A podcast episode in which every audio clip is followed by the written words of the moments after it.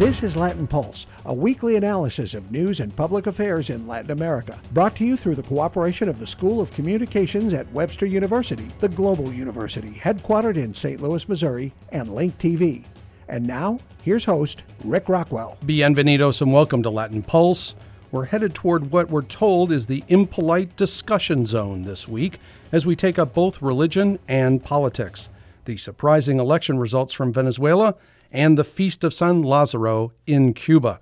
But first, Natalie Ottinger is here with the details of those Venezuelan elections and the rest of our weekly review of news from around Latin America. Opposition groups in Venezuela celebrated this week after a landslide victory in congressional elections. The opposition will hold a supermajority in Congress and will likely challenge President Nicolas Maduro's policies. This is the first time since the current Venezuelan constitution was enacted in 1999 that the opposition has had this much power in Venezuela's Congress. David Smilde of Tulane University and the Washington office on Latin America analyzed the election results. Of course, this is a this is a huge result for the opposition, and I think it, it marks a real turning point. This election was fundamentally about the economy, was fundamentally about issues of governance.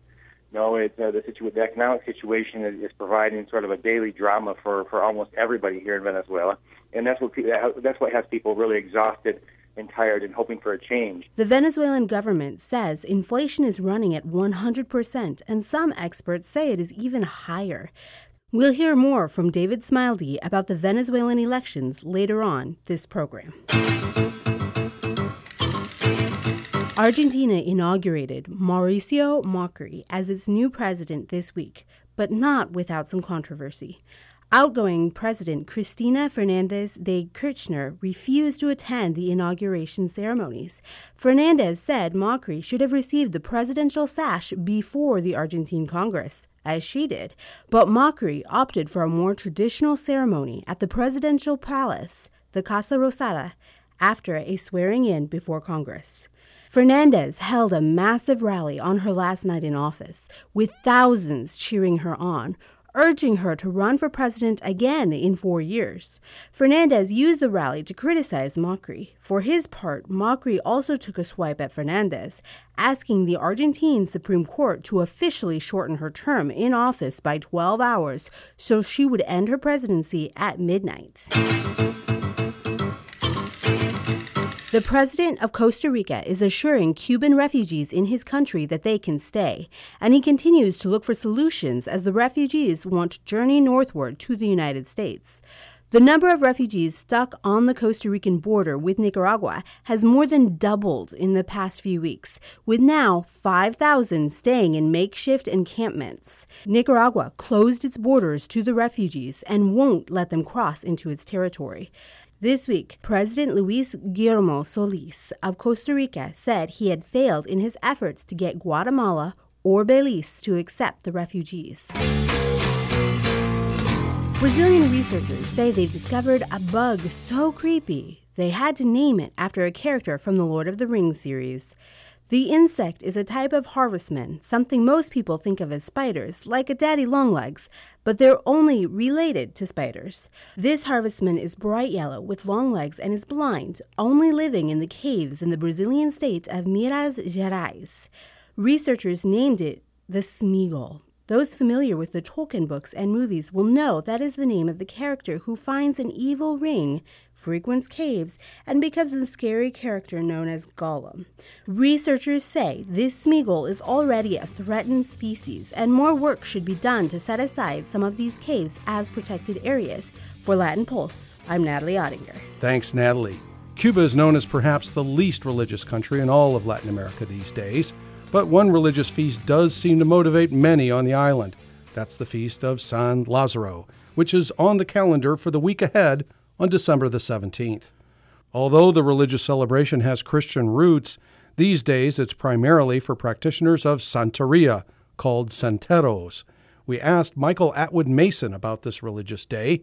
He's the director of the Smithsonian Center for Folklife and Cultural Heritage, and he's the author of Living Santeria Rituals and Experiences in Afro Cuban Religion.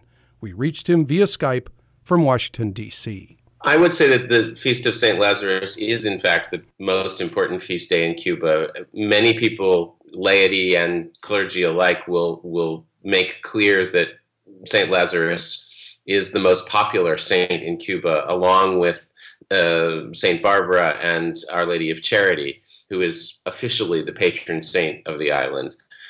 I think the popularity comes from a whole number of things. Uh, first of all, the Christian tradition brings uh, a, a, a, complicated set of uh, stories and images related to St. Lazarus. The official St. Lazarus was a bishop, uh, but in the popular imagination, St. Lazarus uh, is, is the, both the Lazarus of the Bible, who is Jesus' cousin, and also the Lazarus of the parable about the rich man and the poor man and the ability of the poor man to make it into heaven when the rich man cannot. Um, because Cubans uh, historically struggled consistently with issues of poverty on a for many people on an annual cyclical basis because of the harvest, the sugar harvest, um, you really have a, a kind of an image of the divine in its most abject form, in its most downtrodden form.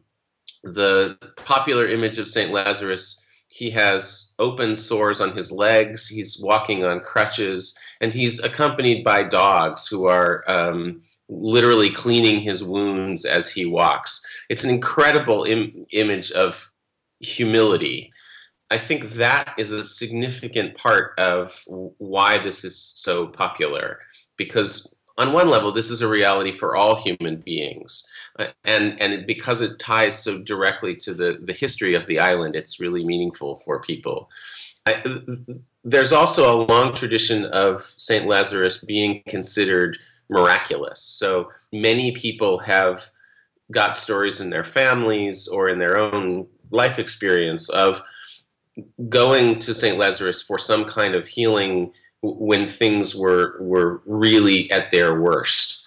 And so there's a there's a lived experience of this being a, a face of the divine that that responds, that comes through and, and delivers people in a way that's really really wonderful. I should say that there's a, also a, a very popular festival um, that surrounds this and, and was allowed, uh, has been allowed really consistently throughout the revolution. Uh, hundreds of thousands of people walk from all over the island, but mostly from Havana, out um, to the town of Rincon, just south uh, of the city. It's about 38 uh, kilometers from, from the sea.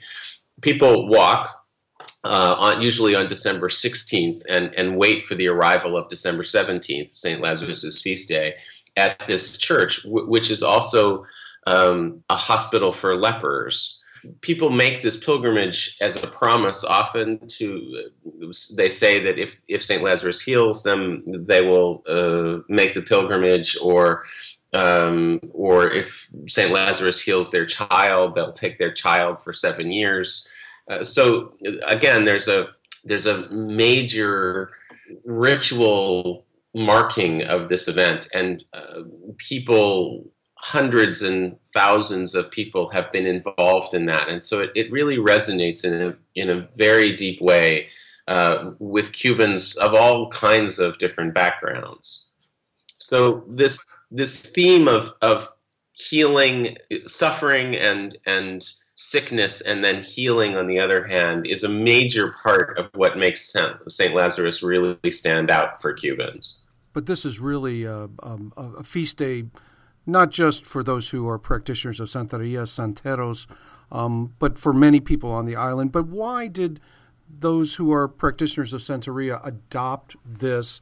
You've, you've described a history that is really uh, rich in in the Christian heritage. Right. So I've been talking about the Christian heritage. Really, the the Afro-Cuban heritage uh, dovetails really nicely with that, and and that is the case with most of these uh, adoptions that the Afro-Cuban community made at some point. Uh, beginning probably in the early 1800s and being fairly stable by the early 1900s, where uh, a Catholic saint is strongly associated with a specific deity from the Afro Cuban pantheon. So, in the case of St. Lazarus, uh, the crutches, the abject quality, the sickness is completely consonant with the identity of Babalu Aye, uh, who is in Nigeria a god of infectious disease and healing. And so you get this very natural, shared uh, kind of um, iconography that that that resonate uh, across the traditions and allows them to meld in a very comfortable way. And most people are uh, most people are not too preoccupied about who they're actually addressing in the divine world. They they just they come to the divine world because um, th- they have faith or they have some kind of need and they think the spirits are going to help them resolve whatever issues they're dealing with. So, uh, regular folks don't argue too much about whether they're talking to St. Lazarus or whether they're talking to Babalu Aye. Um, and, and in fact, Babalu Aye is complicated enough and rich enough um, within Santeria to, to have actually even more significant and subtle variations for people who are in the know.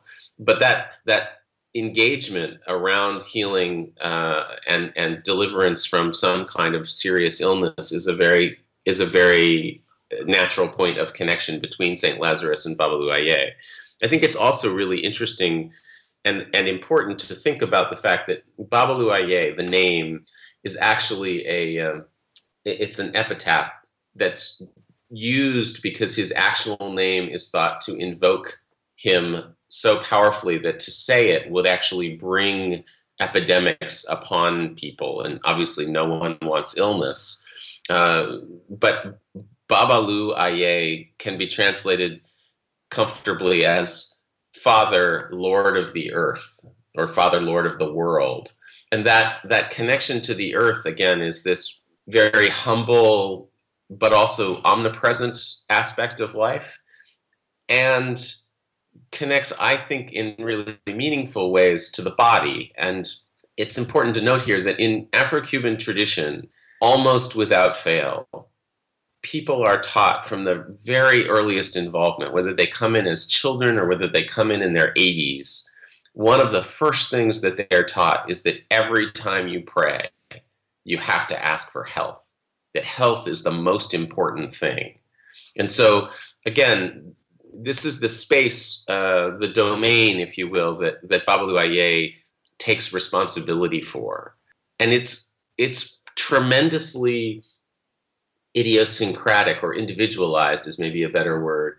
It's individualized in that we know in Western medicine if if I'm sick, a doctor might give me medicine that they gave five other people and it might have worked for the five other people and it, we might have the same illness but it might not work for me uh, and so there have to be adjustments made well afro-cuban practitioners treat babalu aye in very much the same way and so there's remarkable individualization of the way in which he his his sacred objects are are created and to a lesser extent um, honored and, and maintained uh, on on altars in people's houses across the island. Um, one of his big areas of responsibility is um, is secrecy. So th- there are traditions that um, seal the vessels that hold his sacred objects, so that the people, the elders who actually consecrate those objects, put things in that no one else knows about, and then they're sealed in, and that secrecy is never violated. At, at the same time, there's stories about Babalu Aye traveling and sitting down on a rock and suddenly being able to divine and, and to prophesy. So that the secrecy of, of these ritual vessels, which are sealed and, and which hide the, the medicine that is individually uh, confected for a particular person is juxtaposed in a really lovely way with revelation and the ability to prophesy. That that's another one of the interesting dynamics within the world of Babalu. As you know, recently we were in Cuba, and during that trip we had someone mention to us that one of the miracles of San Lazaro was the fact that the announcement of the opening between Cuba and the United States, the new diplomatic opening, was made on that particular day. Um, do you put any um, significance into that? Many of the people that I know in Cuba have pointed out to me that it happened on St. Lazarus's feast day, and for all the people who've mentioned it to me, they underscore that St. Lazarus is miraculous and this seems like a miracle in a certain way, uh, an event that no one could have predicted, that no one thought was coming soon, that no one had imagined, and, and, yet here it is. So, in my mind, it, it, it, it does, people in Cuba do certainly see it that way and see it as a manifestation of St. Lazarus, I mean. And I think it's also important to understand that it's a great example of the way in which the deities uh, in Santeria really resonate and and people use them to make sense of the world, right? It, it, they're they are taking this this information and mapping it onto their experience, and and that's that's fascinating, and uh, it it creates a a really rich, textured sense of meaning in people's lives. Thanks for those insights. Our guest today on Latin Pulse, Michael Atwood Mason, the director of the Smithsonian Center for Folklife and Cultural Heritage, the author of Living Santeria Rituals and Experiences in Afro Cuban Religion, joining us via Skype from Washington, D.C. Thank you very much. It's my pleasure. Thanks for inviting me. Mason is also the author of the blog Baba Who? Babalu, and Smithsonian.com will soon feature one of his articles on the feast of San Lazaro. Coming up, reaction from Caracas about Venezuela's congressional changes. Stay with us. This is Tom Skerritt for the Borgen Project. Each year, nearly 2 million children die from preventable diseases. Each day, 30,000 people die from hunger. 500 each hour are children. The Borgen Project is turning this around. We need your help. To learn more, go to borgenproject.org. That's B O R G E N project.org. Welcome back to Latin Pulse. And now, a bit of a first and an experiment for our program. This week, in the wake of the congressional elections in Venezuela, this program had access to a press conference conducted via long distance line with David Smilde in Caracas. Smilde is with Tulane University, and he's the author of the Venezuela Human Rights and Politics blog for the Washington Office on Latin America, WOLA. What follows are excerpts from that press conference, including the voices of various reporters from news organizations interested in the election results. My biggest takeaway, uh, to start with, is is that uh, is sort of uh, some praise and admiration for first the Venezuelan people who who went massively. I haven't actually seen the participation numbers, but I'm sure they're they're above 70 percent, probably between 70 and 75 percent, who went to, to the polls despite a lot of distrust of the National Electoral Council, despite the fact that uh, the majority think the vote is not secret. They went to the polls massively and and they expressed their uh, desires. The uh, and also the government. you No, the government and Chavismo, who who have recognized the results uh, last night. They they recognized a, a really stinging defeat. You know, what we I think that's something that's important. If you if you think back to the past year, how many how many people have said that this election is not going to happen? How many people have said the, the results are cooked? How many people have said that um, you know the uh, uh, the government wasn't going to recognize? And here in the end, we do have an actual democratic election with some blemishes, which I'd be happy to talk about uh, uh, further the uh, opposition, I think, I'm, I'm hoping they read this correctly and uh, uh, realize that this was not actually a vote about political prisoners. This is a vote about economic change, and said hopefully they will uh, put together some uh, some ideas and, and some some projects that could provide some relief for people and uh, their solutions to their everyday problems. The uh, I think it's going to be really easy uh, for them to get sidetracked and, and just focus on the political struggle. I think the government as well, you know, I think hopefully they will reassess and think about this, think about um, what uh, you know what this means, and, and and reassess and think you know they really have to focus on on improving some of these things. I should say that Maduro's uh, speech last night, you know, I did not think was a positive uh, direction on this count. I thought, you know, it, it stayed within the terms, the discourse of the economic war, and uh, you know, uh, uh, portrayed this as a victory for savage capitalism and said this is the time to work uh, even harder for socialism. No, that's not the type of reorientation that I think this election, a good reading of this election, should lead to. I think, you know, uh, of course, that's his first reaction, and that's um, bravado. So we don't really, we won't really know what these, these things will happen. Uh, uh, you know what kind of reading the actors are going to give until they start actually acting, because their discourse is, is one thing and what they actually do is another thing. I will say that I think you know structurally, it's quite difficult for them to actually focus on problems and not just focus on you know fighting for power, because this is a completely new situation. No, this is these are uncharted waters because the uh, uh, the opposition has never held a branch of government during Chavismo, and Chavismo has never not held all branches of government. What's more, there's never been a divided government under this constitution, and so there's all kinds of provisions and uh, things that have really never been used.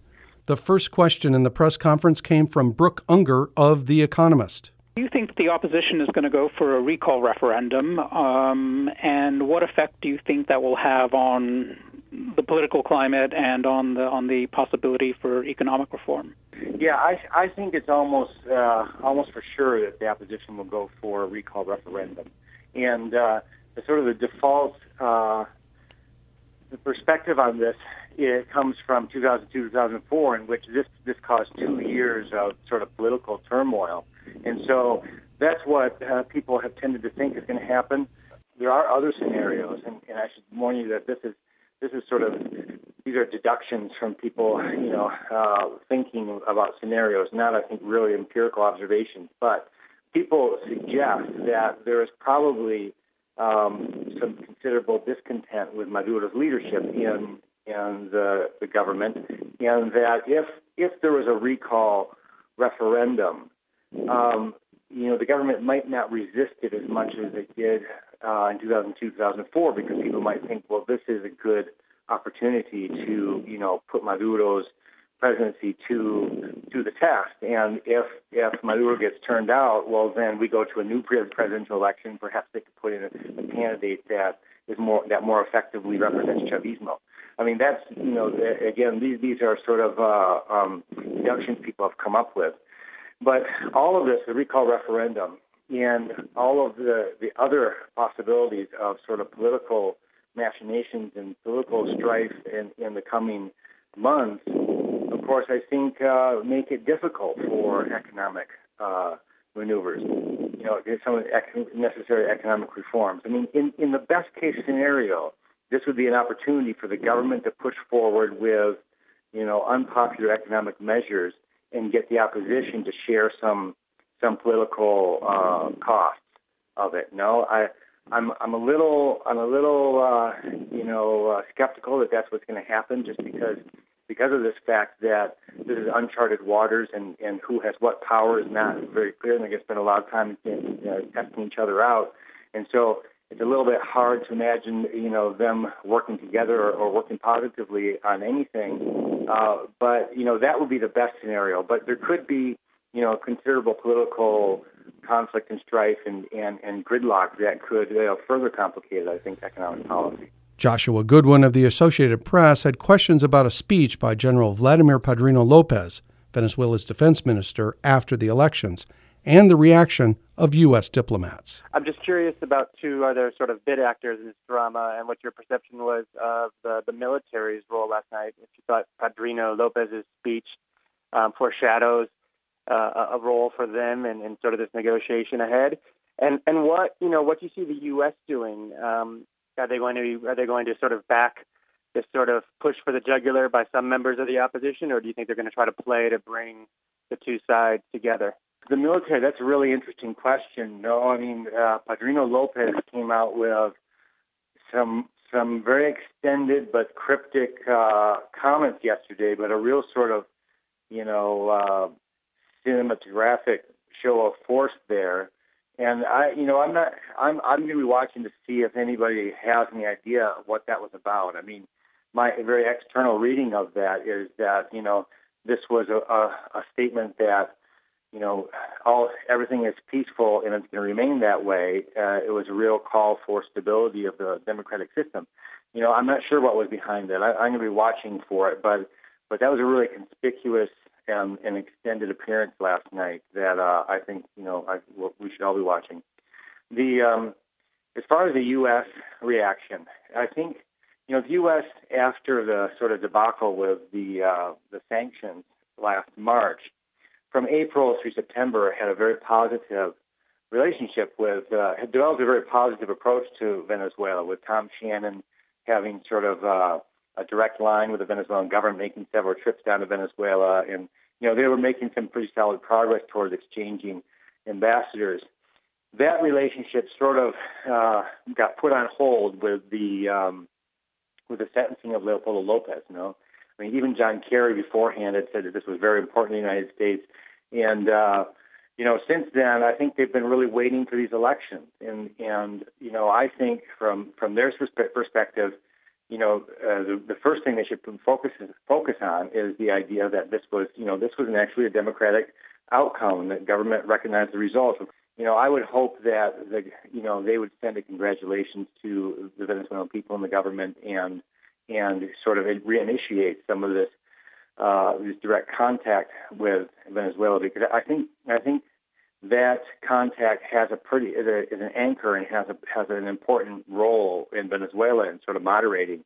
And it was during this period that the that the Venezuelan government actually finally um, you know came up with uh, a date for the uh, the elections. And of course, it's hard to know what was behind that. The final question came from Mason Ray with the organization's International SOS and Control Risks one of the big fears that we uh, that a lot of people had following this, and obviously following 2014, was the uh, the chance of unrest breaking out, um, as we saw uh, just a few years ago. Uh, obviously, the chances of the opposition uh, getting out in the streets like they did before have obviously diminished. Um, but what do you think the chances are generally for unrest coming up within within the next few weeks and months? Are we out of the woods on that? And, and what are the chances that uh, this could even come from, from pro-government groups, um, colectivos, and, and, and such.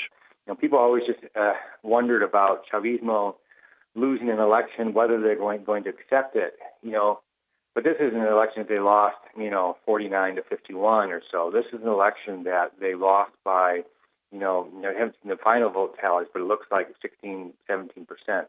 And that's that's a big, big uh, a loss, and indicates you know, Chavismo uh, has some real internal issues. So yeah, I think that's relevant to, to that question. Again, those were excerpts from a press conference conducted via long distance conference call with David Smilde of Tulane University. Smilde is the editor of the Venezuela Politics and Human Rights blog of the Washington Office on Latin America. He's the author, co author, editor, and co editor of various books, including Venezuela's Bolivarian Democracy Smilde discussed the recent elections from Caracas. Thanks for joining us on Latin Pulse this week. If you'd like to send us your suggestions or comments, you may leave us a message online via SoundCloud, or you may write us via email. You can find us at latinpulse at gmx.com. That's Latin Pulse, all one word, at gmx.com. If you're looking for earlier editions of Latin Pulse, we're available in various locations on the web, including iTunes, Facebook, and Flipboard. You can also find us in the Brazilian online game, Minimundos. To see the Latin Pulse archives of video programs on Latin America, you can check out Link TV's website, www.linktv, all one word, .org, and then slash Latin dash pulse. That's www.linktv.org slash Latin dash pulse. Thanks for joining us this week on Latin Pulse. For our entire team, Associate Producer Natalie Ottinger, and Technical Director Jim Singer. I'm Rick Rockwell. Escúchenos otra vez Gracias por su tiempo. Latin Pulse is produced at the School of Communications at Webster University, the global university, headquartered in St. Louis, Missouri, with music copyright support through Webster University and Link TV. This program is copyright 2015 Las Rocas Productions.